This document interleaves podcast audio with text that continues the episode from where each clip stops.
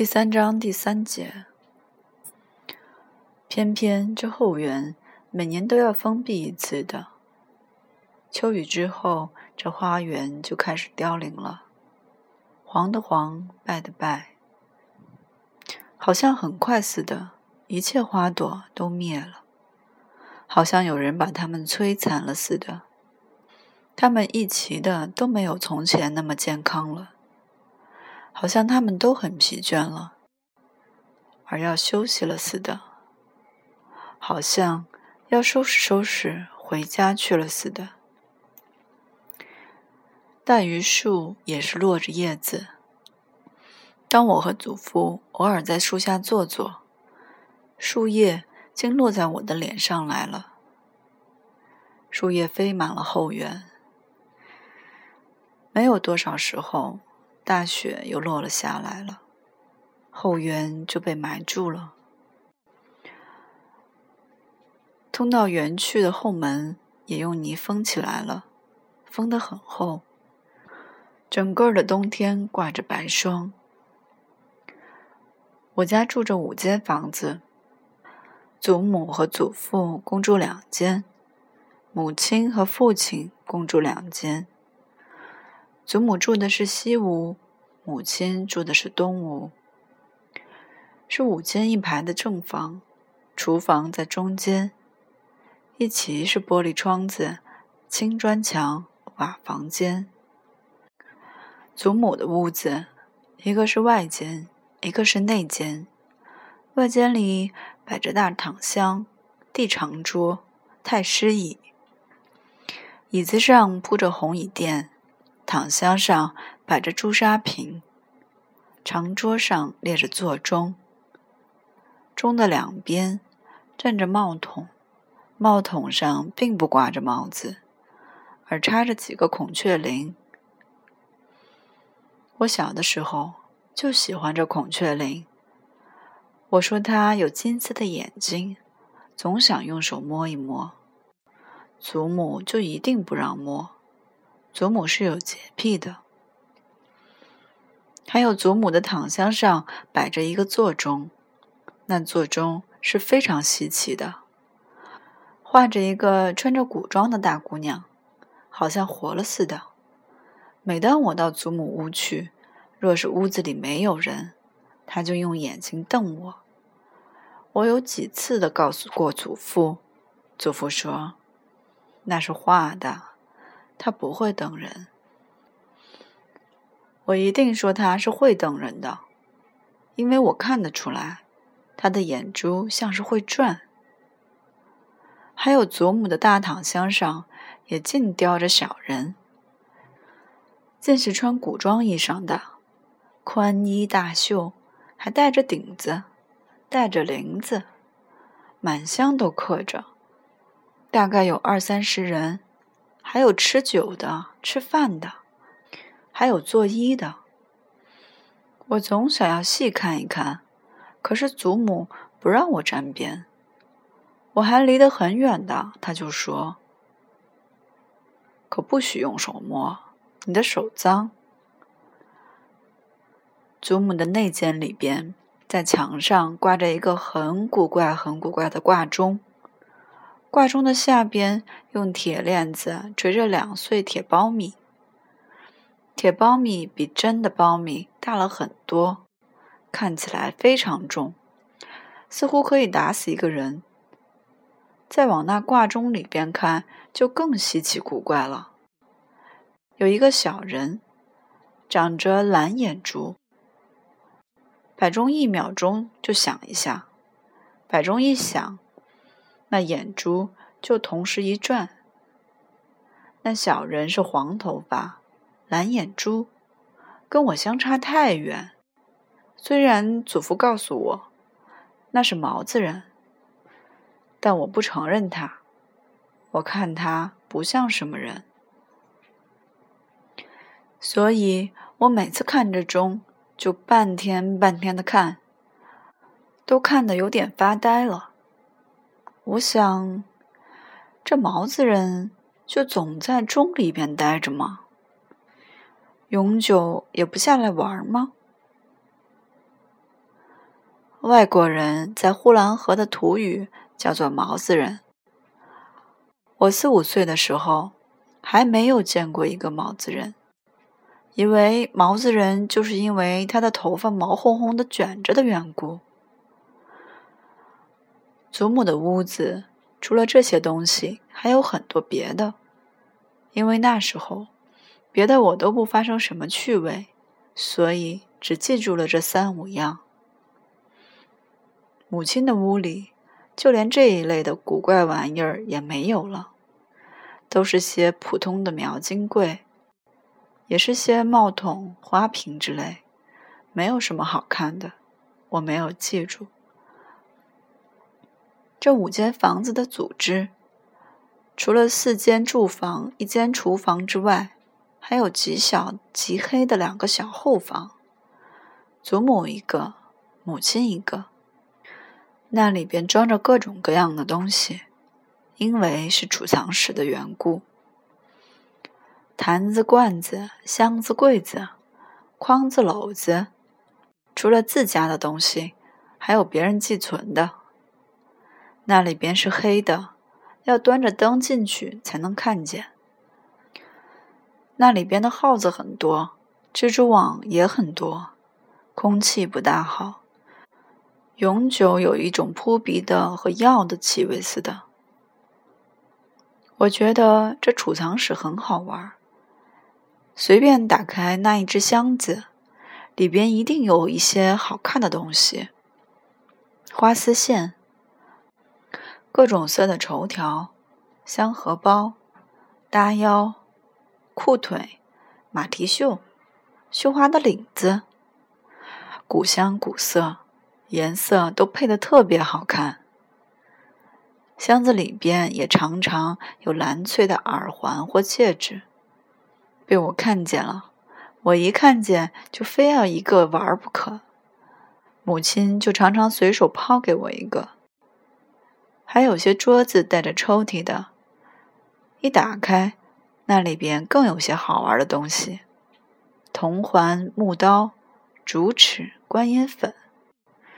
这些个都是我在别的地方没有看过的，而且这抽屉始终也不锁的，所以我常常随意的开，开了就把样样似乎是不加选择的都搜了出去。左手拿着木头刀，右手拿着观音粉，这里砍一下，那里画一下，后来。我又得到了一个小锯，用这小锯，我开始会换起东西来。在椅子腿上锯一锯，在炕沿上锯一锯。我自己竟把我自己的小木刀也锯坏了。无论吃饭和睡觉，这些东西都带在身边。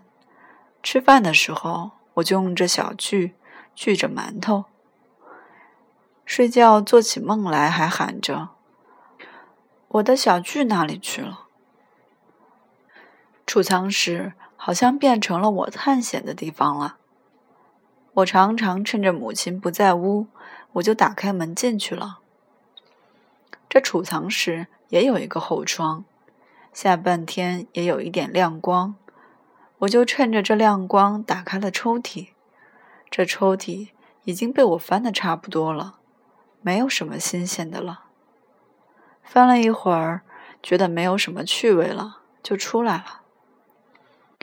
到后来，连一块水胶、一段绳头都让我拿出来了，把五个抽屉通通拿空了。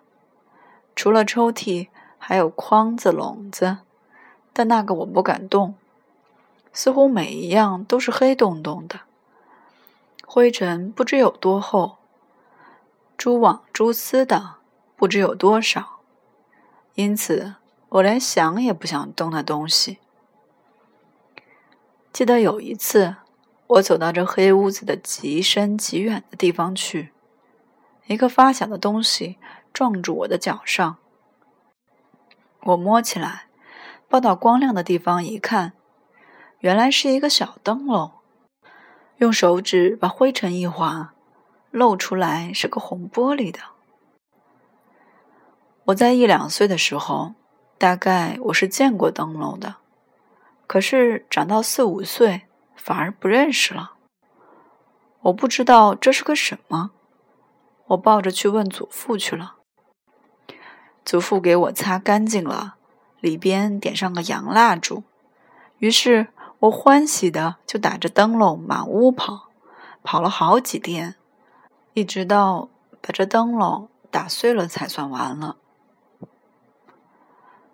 我在黑屋子里边，又碰到了一块木头。这块木头上边刻着花的，用手一摸，很不光滑。我拿出来用小锯锯着，祖父看见了，说：“这是印帖子的砧板。”我不知道什么叫帖子。祖父刷上一片墨，刷一张给我看。我只看见印出来几个小人，还有一片乱七八糟的花，还有字。祖父说：“咱家开烧锅的时候发帖子用的就是这个印的。这是一百吊的，还有五十吊的、十吊的。祖父给我印了许多，还用鬼子红给我印了些红的。”还有带缨子的清朝的帽子，我也拿了出来戴上。多少年前老大的鹅翎扇子，我也拿了出来吹着风。翻了一瓶杀人出来，那是治胃病的药，母亲吃着，我也跟着吃。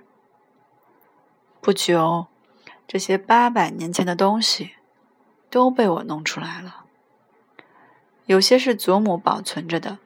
有些是已经出家了的姑母的遗物，已经在那黑洞洞的地方放了多少年了，连动也没有动过。有些个快要腐烂了，有些个生了虫子，因为那些东西早被人们忘记了，好像世界上已经没有那么一回事了。而今天忽然又来到了他们的眼前。他们受了惊似的恢复了他们的回忆。每当我拿出一件新东西的时候，祖母看见了。祖母说：“这是多少年前的了？这是你大姑在家里边玩的。”祖父看见了。祖父说：“这是你二姑在家时用的。这是你大姑的扇子。那是你三姑的花鞋。”都有了来历，但我不知道谁是我的三姑，谁是我的大姑。也许我一两岁的时候，我见过他们，可是我到了四五岁时，我就不记得了。我祖母有三个女儿，到我长起来时，他们早都已经出嫁了，可见。二三十年内就没有小孩子了，而如今也只有我一个。实在的，还有一个小弟弟，不过那时他才一岁半的，所以不算他。家里边多少年前放的东西没有动过，他们过的是既不向前也不回头的生活。是凡过去的，都算是忘记了；未来的，他们也不怎样积极的希望着，只是一天一天的平板的、无怨无忧的，在他们祖先给他们准备好的口粮之中生活着。等我生来了，第一给了祖父的无限的欢喜；等我长大了，祖父非常的爱我。使我觉得，在这世界上有了祖父就够了，还怕什么呢？虽然父亲的冷淡、母亲的恶言恶色和祖母的用针刺我的手指这件事，都觉得算不了什么，何况又有后花园。后园虽然让冰雪给封闭了，但是又发现了这个储藏室。这里边是无穷无尽的，什么都有。这里边保藏着的都是我所想象不到的东西，使我感到这世界上的东西怎么有这样多，而且样样好玩，样样新奇。比方，我得到了一包颜料，是中国的大绿，可那颜料闪着金光，可是往指甲上一染，指甲就变绿了；往胳膊上一染，胳膊。立即飞来了一张树叶似的，实在是好看，也实在是莫名其妙，所以心里边就暗暗的欢喜。莫非是我得了宝贝吗？得了一块观音粉，这观音粉往门上一画，门就白了一道；往窗上一画，窗就白了一道。这可有点奇怪，大概祖父写字的墨是黑墨，而这是白墨吧？得了一块圆玻璃，祖父说是显微镜，他在太阳底下一照，竟把祖父装好的一袋烟照着了。这该多么使人欢喜！什么什么都会变的。你看，它是一块废铁，说不定它就有用。比方，我捡到一块四方的铁块，上边有一个小窝，祖父把榛子放在小窝里边，打着榛子给我吃。在这小窝里打，不知道比用牙咬要快了多少倍。何况祖父老了，他的牙又多半不大好。我天天从那屋子里往外搬着，而天天有新的，搬出来一批，玩厌了，弄坏了，就再去搬。因此，使我的祖父祖母常常的感叹。他们说：“这是多少年前的了？连我的第三个姑母还没有生的时候就有这东西。那是多少年前的了？还是分家的时候。”从我曾祖那里得来的呢？又哪样哪样是什么人送的？